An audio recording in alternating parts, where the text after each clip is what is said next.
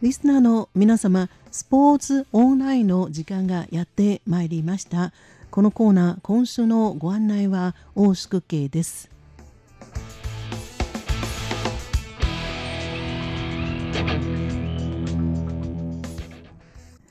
今週、まず最初にお送りするのはテニス。今年最後の世界四大大会、全米オープンの2週目、台湾勢の戦いぶりについてです。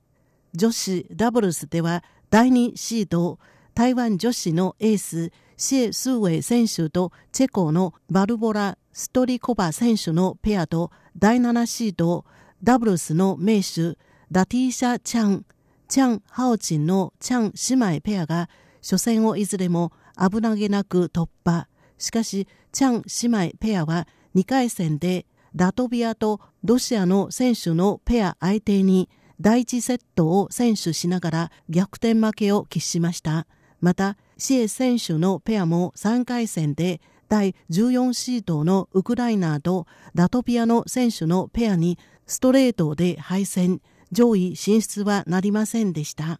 しかし、今大会、ミックスダブルスでは、チャン姉妹が健闘しました。妹のハオチン選手とニュージーランドの男子選手マイケル・ビーナス選手のペアが第1シード、姉のラティーシャ選手とクロアチアの男子選手、イバン・ドディグ選手のペアが第4シードとなったミックスダブルス、2人のペアはいずれも初戦、2回戦とストレートで勝ち上がると、準々決勝も共に勝ち上がります。そして、なんと準決勝で姉妹のペアによる対戦が実現しました。試合は妹ハウチン選手が先にブレイクされながら追いつきタイブレイクの末に第1セットを奪うと第2セットは5オールからブレイクしてそのまま7675で奪いストレート勝利しました。姉のラティーシャ選手は今年世界四大大会では全仏とウィンブルドンのミックスダブルスを制覇。13連勝中でしたが妹に連勝を止められることとなりました。ハオチン選手のペアは台湾時間の日曜日未明アメリカのダブルスの名手ベサニ・マティック・サンズ選手とイギリスのジェイミー・マレー選手のペアと決勝を戦います。ハオチン選手は過去4大大会で2度決勝に進出していますがいずれも準優勝。初の優勝を期待いたしましょう。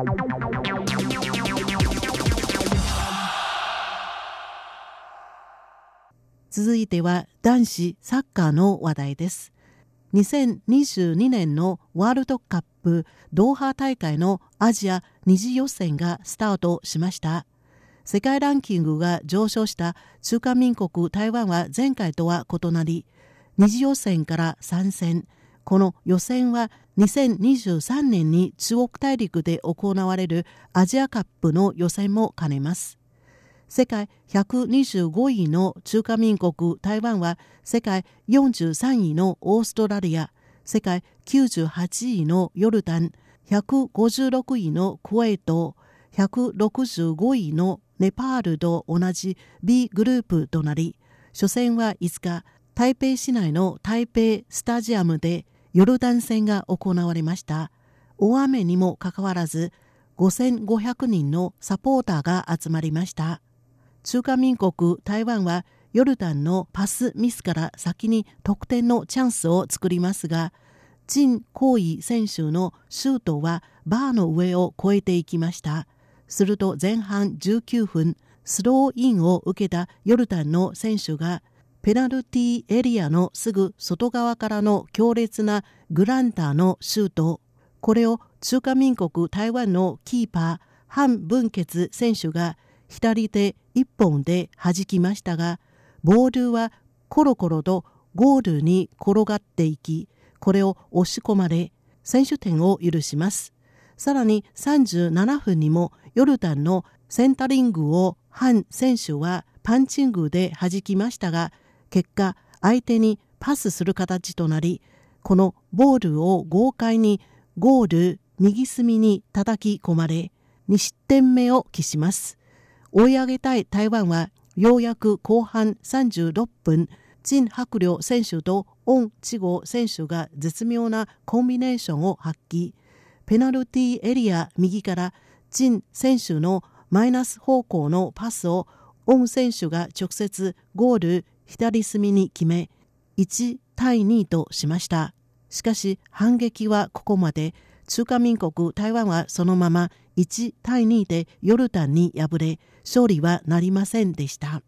敗戦も台湾を率いるイギリス人のランカスター監督は内容に満足だったと語ったこの一戦台湾は10日にホームで165位のネパールと対戦します次はしっかり勝利をものにしてほしいですね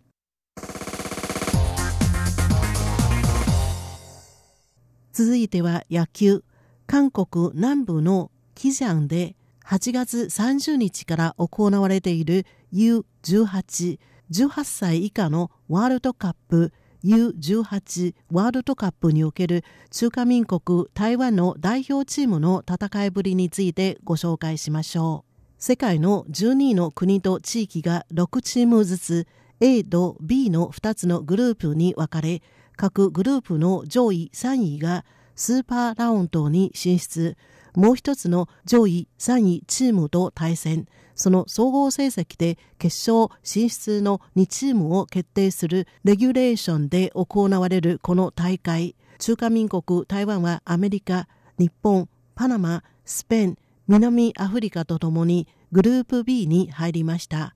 台湾は30日の初戦パナマ戦に4対1で勝ち翌31日のアメリカ戦は1対8で敗れました。台湾は1日初戦で日本に惜敗31日はパナマに大勝とダークホースとなっているスペインと対戦。先発の左腕林育敏投手が好投すると終盤追い上げられたものの抑えの予見投手が9回3者連続三振に抑え4対3で逃げ切ります。